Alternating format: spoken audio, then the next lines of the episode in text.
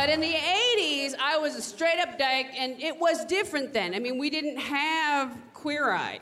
You know, we didn't have anything like that, you know, and it was dangerous to be gay, and it was very hard. It was like the 80s, and I, I was like, I'm gay!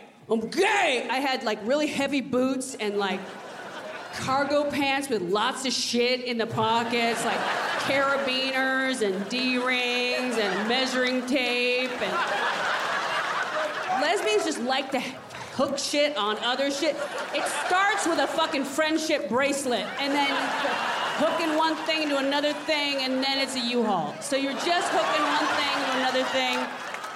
Heavy as fuck. I'm gay. I'm gay. You know, with bike chain and a messenger bag and a CD player playing Ani DiFranco.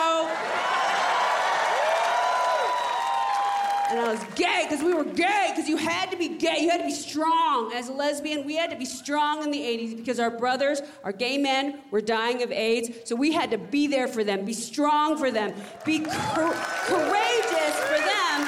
And they were learning how to have safer sex and use condoms. So lesbians, in solidarity, were using dental dams.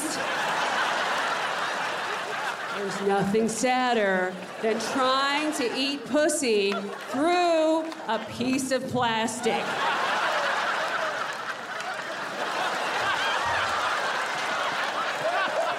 Just trying to gum that pussy through.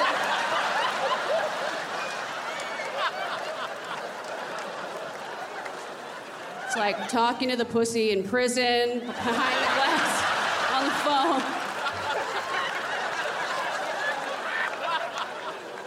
It was dangerous to be gay.